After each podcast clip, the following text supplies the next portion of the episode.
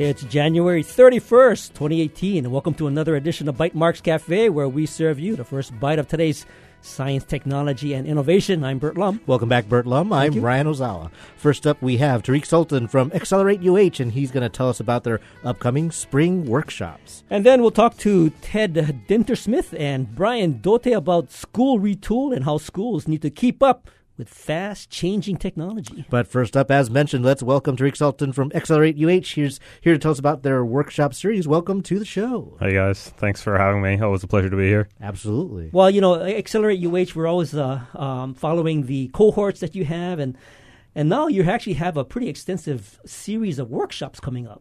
Yeah, that's right. So it's actually, these workshops are through uh, this program called Accelerate Hawaii. Mm. So whereas Accelerate U H is mm. university-focused, it's it's an investment program for um, our accelerator, which is focused on the University of Hawaii affiliation. So that could be the innovation that comes out of the university or the talent. Accelerate Hawaii is community-facing. So literally, it's open to the entire public of Hawaii. Um, and it's for anybody who is... Um, wants to be a business owner or is a business owner. So it, it's not necessarily limited to the high growth world of venture capital, uh, but it could be a lifestyle business, small business, or, you know, if you want to actually go that venture capital route, it's kind of a pre-accelerator for those types of activities. But to be clear, it's open to anybody who wants to just hear about how that might work, what the process might be. You might go through these workshops and just start your own business through the D C C A and do yeah, it the old-fashioned way. That's exactly right. So you could have an idea, you could not have an idea, but maybe want to, you know, brush up on your skill sets, maybe join another team. So it's all it's really just to cover all of the unknown unknowns that go into the world of entrepreneurship. So we are so familiar with, you know, the Accelerate U H, and now that you bring up Accelerate H I Hawaii, mm. tell us a little about, about that program, because we don't really hear much about that program yeah, so, outside of these, you know, workshops. Sure. So it's it's relatively new. So the idea of this, again, is to um, to take all of those best practices that are traditionally um, applied towards high-growth companies mm-hmm. and say, look, it doesn't matter what kind of business you have. These are all the things that you should do and all the, you know, the key success factors and also the key failure factors to avoid.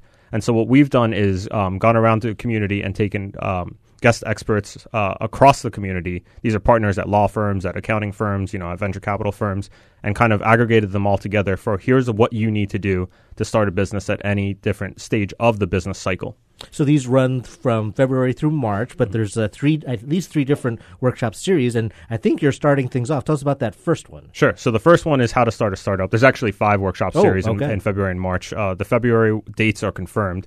The first one is how to start a startup. That's going to be February tenth and seventeenth, I believe. All the information is on our website. It's X L R eight H I. It's like a vanity plate. Nice. So Accelerate Hawaii.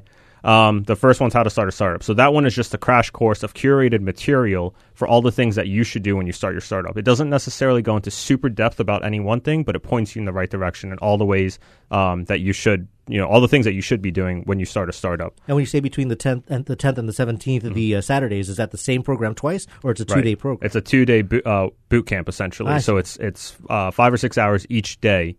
Um, so it's about ten to twelve hours overall for all of this material. So the first week we'll cover um, a lot about lean methodology, design thinking, market research, et cetera. And the idea is that you actually go and work on those things for the week and come mm-hmm. back the next week, and we'll build upon that thereafter. Great. And then uh, so you have startup business law next? Yeah, startup business law. This one we're really excited about. We have um, three different local law firms that are, are participating in this, and partners from all of them are conducting these classes. So when you think, you know, what's the average salary for a partner at a law, law firm? It could be anywhere as low as, say, five hundred dollars to over one thousand dollars. So you're getting over ten hours worth of material from these from these folks. That's over ten thousand dollars worth of value, right? Mm-hmm. At a fraction of the cost. And on top of that, um, we have all of these discounts and scholarships through all the grants that we won. So you can literally sign up for this course, and if you do all of the different, you know, applications that we have, uh, you could take it for less I, than maybe I heard one hundred dollars. There was a Bite Marks discount. There is. Oh. So thank you for having me on the show. Um, so thank you guys. Uh, we we're offering a, co- a discount for thirty percent off wow. if you type in B- Bite Marks.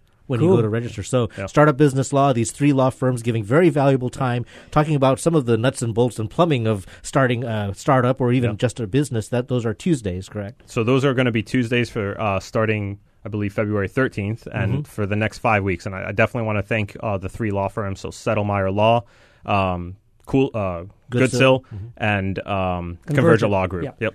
And then you have a pitch perfect because the, uh, the, the, the fact that you, you and Omar, I mean, you guys do some great workshops on how to do a pitch, because yeah. we've done it for the Code Challenge. So tell oh, us what you. the Pitch Perfect is going to be about. Yeah, so Pitch Perfect, it's, um, you know, a lot of people, when they when they think about pitching, you think about Shark Tank, right? And it's all the things that go into a pitch. But really, there's a lot more to a pitch than just pitching an investor. You're going to be pitching potential, um, you know, a bank for a loan, for example. Mm-hmm, you're mm-hmm. actually pitching uh, your customers as well, in a sense, right? You're pitching to um, get new teammates, new employees, new partners, et cetera. So, uh, Pitch Perfect is basically that takes all of the elements of a successful pitch and applies it to the right audience. Oh, that's good. And that's a Thursday program that's starting on the fifteenth of February through March eighth. Yep.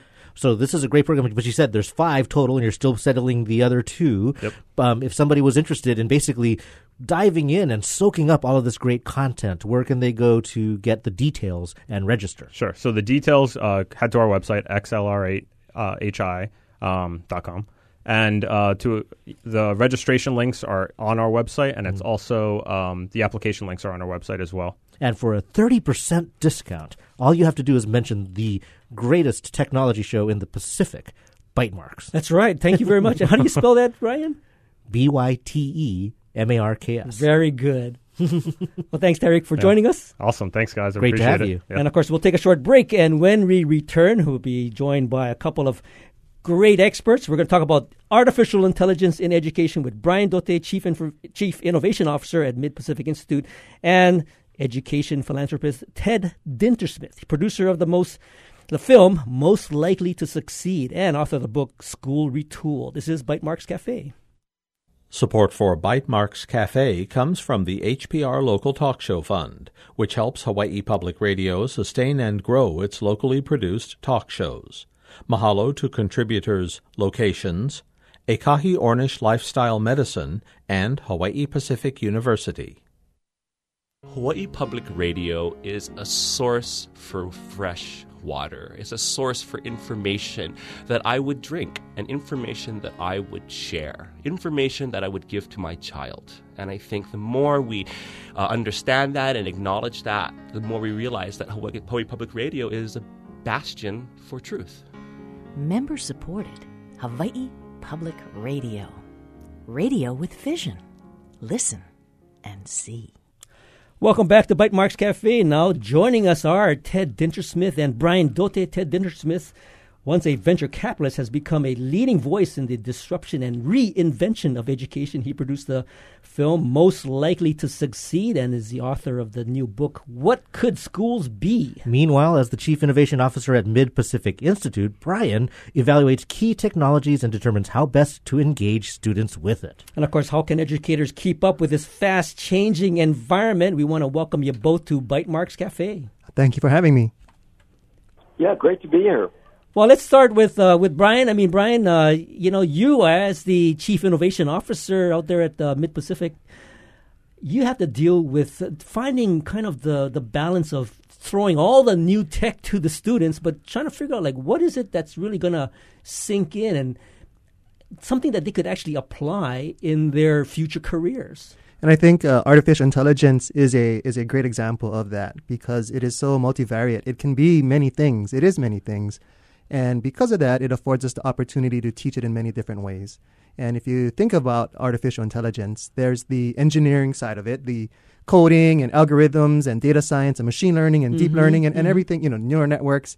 And there's that side. And at Mid-Pacific, we also like to focus on the other side. There's the ethics of A I. And what does that mean for society, and, and the good impacts and the bad impacts? And how is it going to change the workforce of the future? Or how is it going to change the way we... we live our daily lives? And so we try to focus on, on both sides. And A I is a great example of technology that can be taught in multiple ways. And Ted, it's great to have you on the show. We've been actually tracking the progress and expansion of Most Likely to Succeed across the Aloha State. Um, so to have you on the show is a great honor. Where are you calling us from today? Well, I'm, believe it or not, I'm in a restaurant in Westwood, Los Angeles, having dinner with Sir Ken Robinson. So oh, that's how much I wow. care about your show, is I've left him at a table by himself to call in. Oh, you did? Oh, you know, you, you both could tag team on a TED Talk.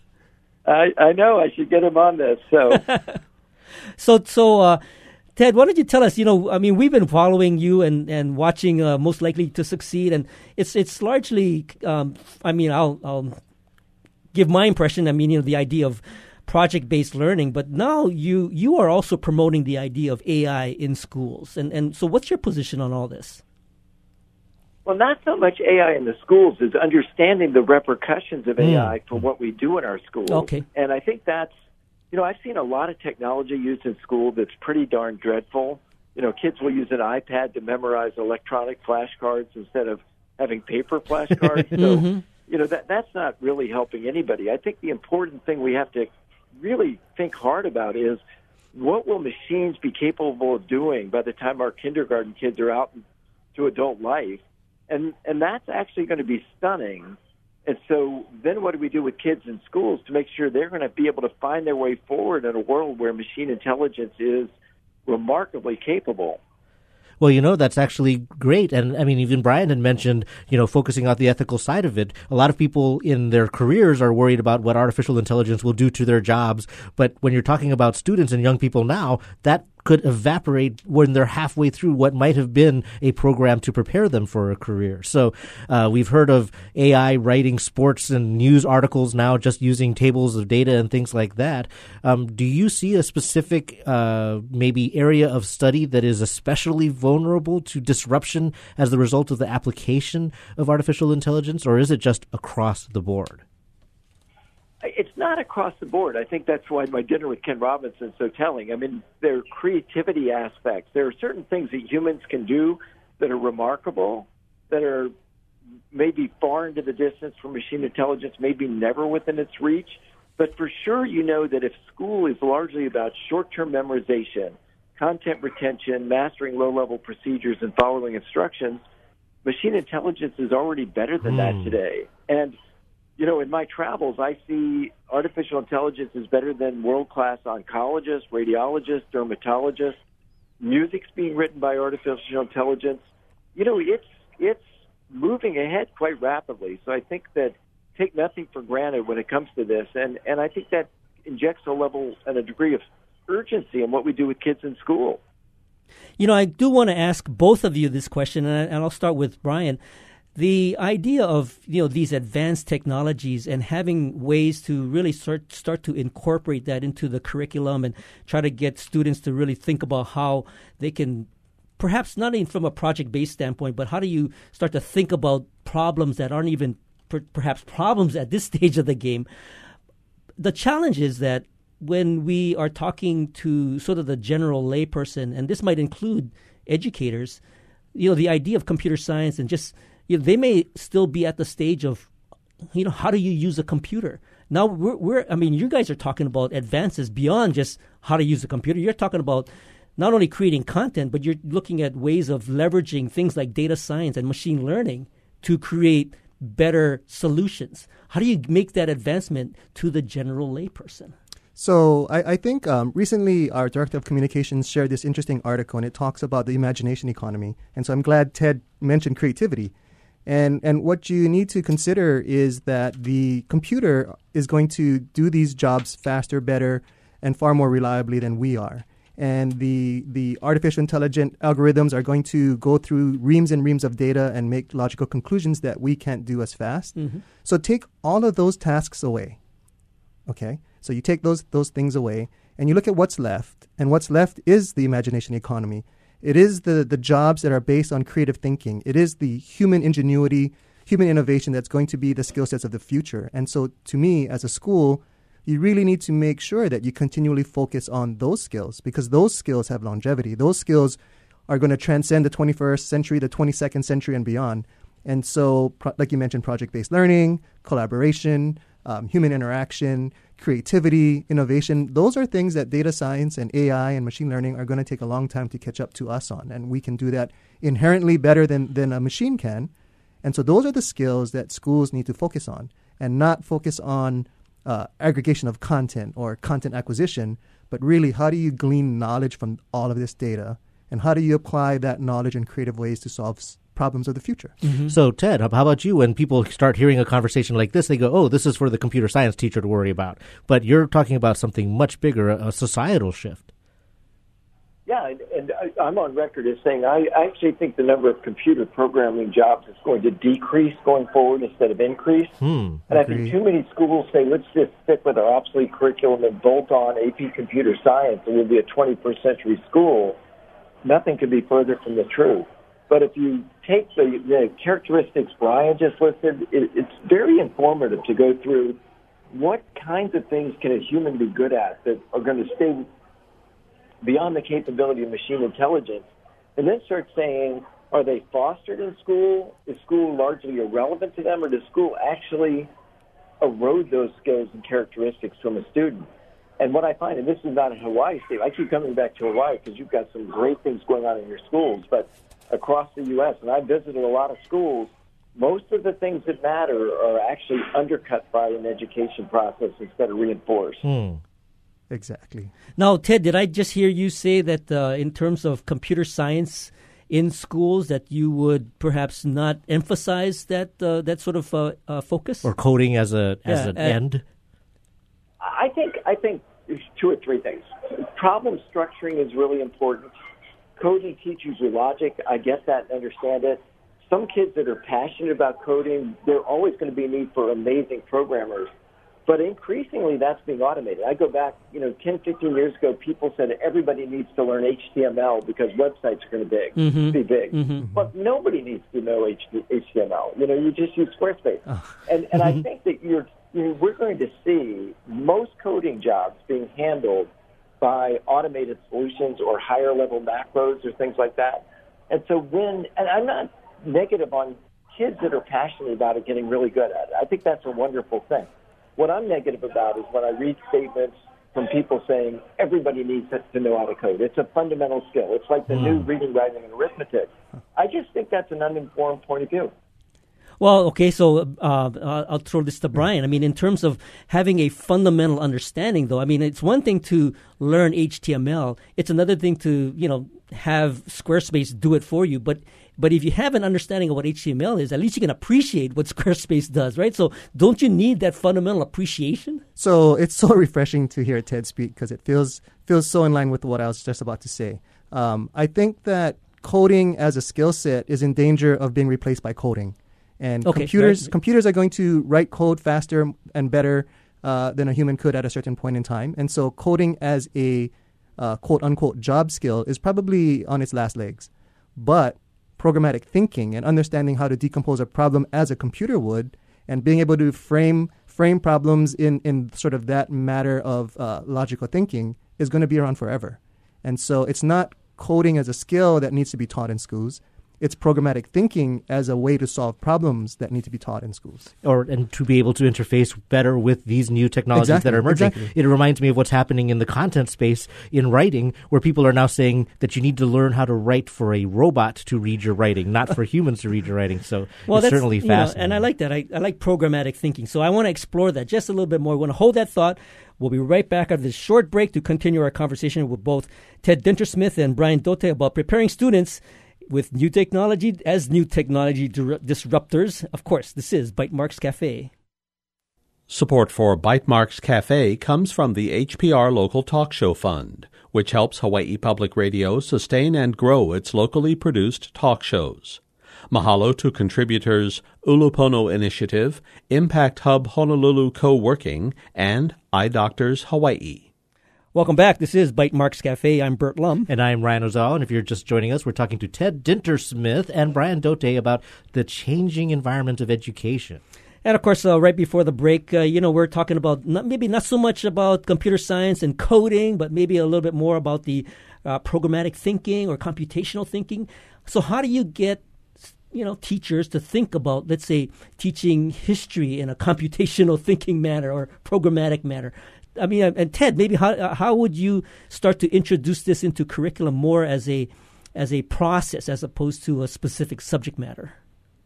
Well, I, I'm going to start with a fierce defense of the liberal arts. I mean, I was an mm-hmm. English and physics major, and my English background helped me a lot more in technology businesses than my physics major. Mm-hmm. And so I, I think when you start to blur history with technology, that may be just taking us down the wrong path. I think the real question is, how do you use the study of history to foster in kids a love and appreciation of history, and how do you use that subject to teach kids to think like an historian?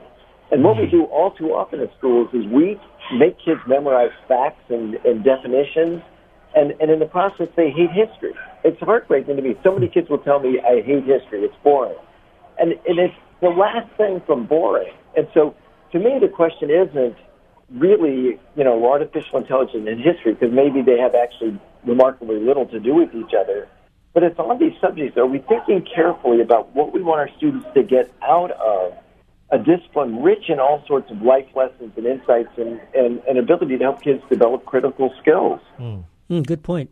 So, uh, Ted, um, one of the things that people see schools as doing, some visions, are that you're preparing the them for the jobs of the future. And I know you've covered this in your films and your books, um, but now the question is, what is the role of schools if it is not a career trajectory pathway sort of uh, factory? So just broadly, I mean, if you're saying we need to uh, rethink education and we're not setting them up for that nine to five job for a company, what is the end product in terms of the student that you think we need to be building toward?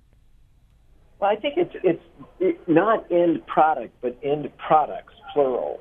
And, and I think once we think about all kids coming out of school more or less looking the same, which is basically the standardized model of education we've lived with for one hundred twenty-five years, if all kids are going to turn out the same, then all kids are largely going to be damaged going forward with minimal life prospects. And so what are the ways we organize schools so the kids find their special something, get really good at the characteristics and the skills that matter, and develop a distinctive proficiency that will give them a way forward no matter what? And sometimes it could be a philosophy major who's really good at critical analysis and asking questions, and sometimes it's a kid who loves history who's able to really think deeply about issues and patterns and how past practices and, and occurrences shape the future.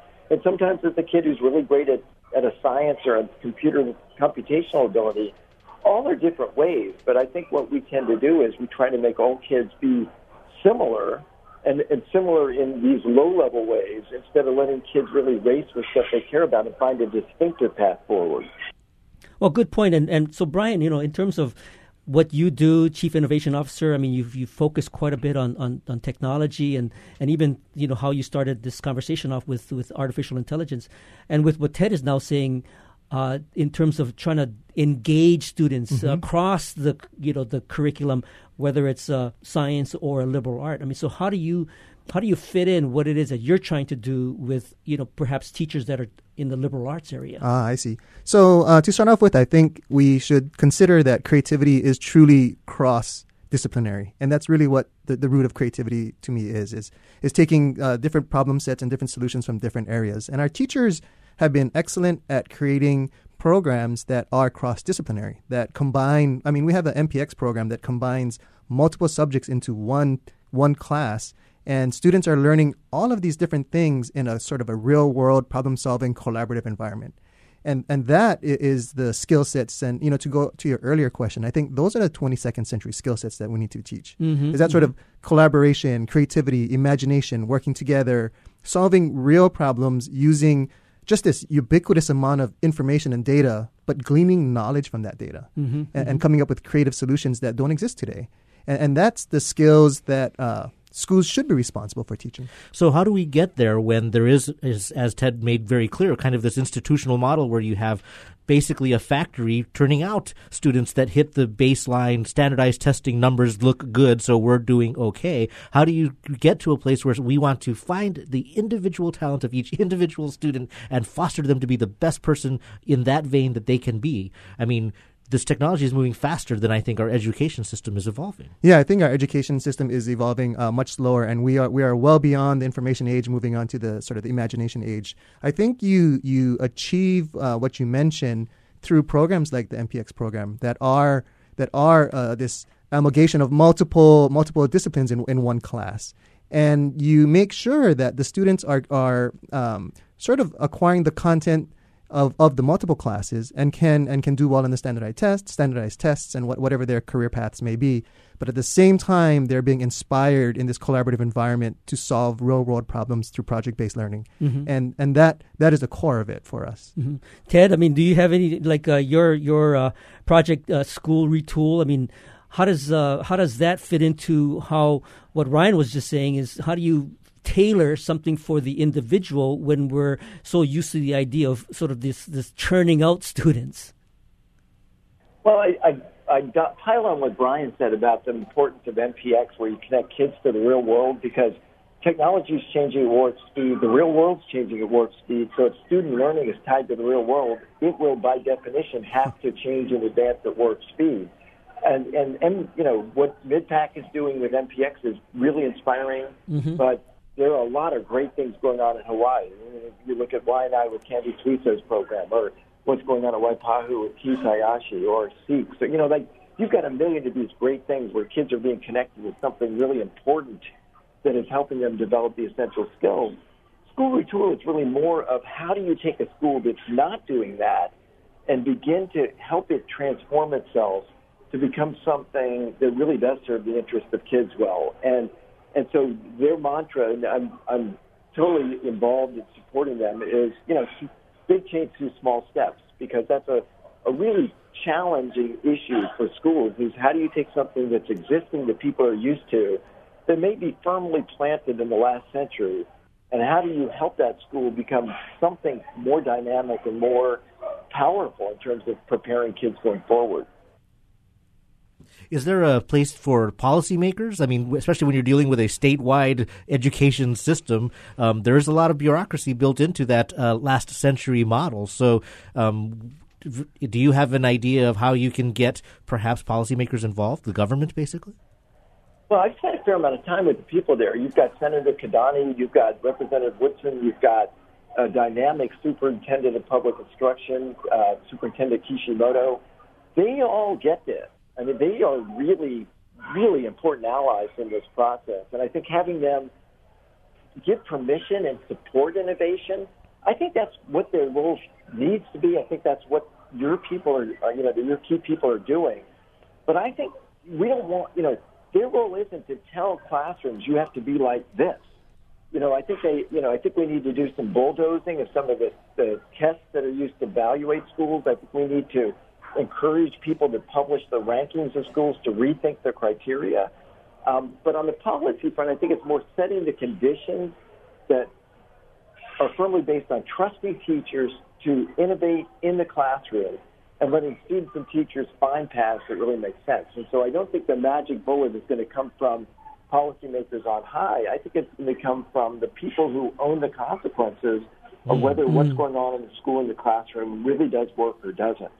Sounds good, Ted. We could talk about this for another yeah. hour, but well, so Ted, are you going to be back in Hawaii soon?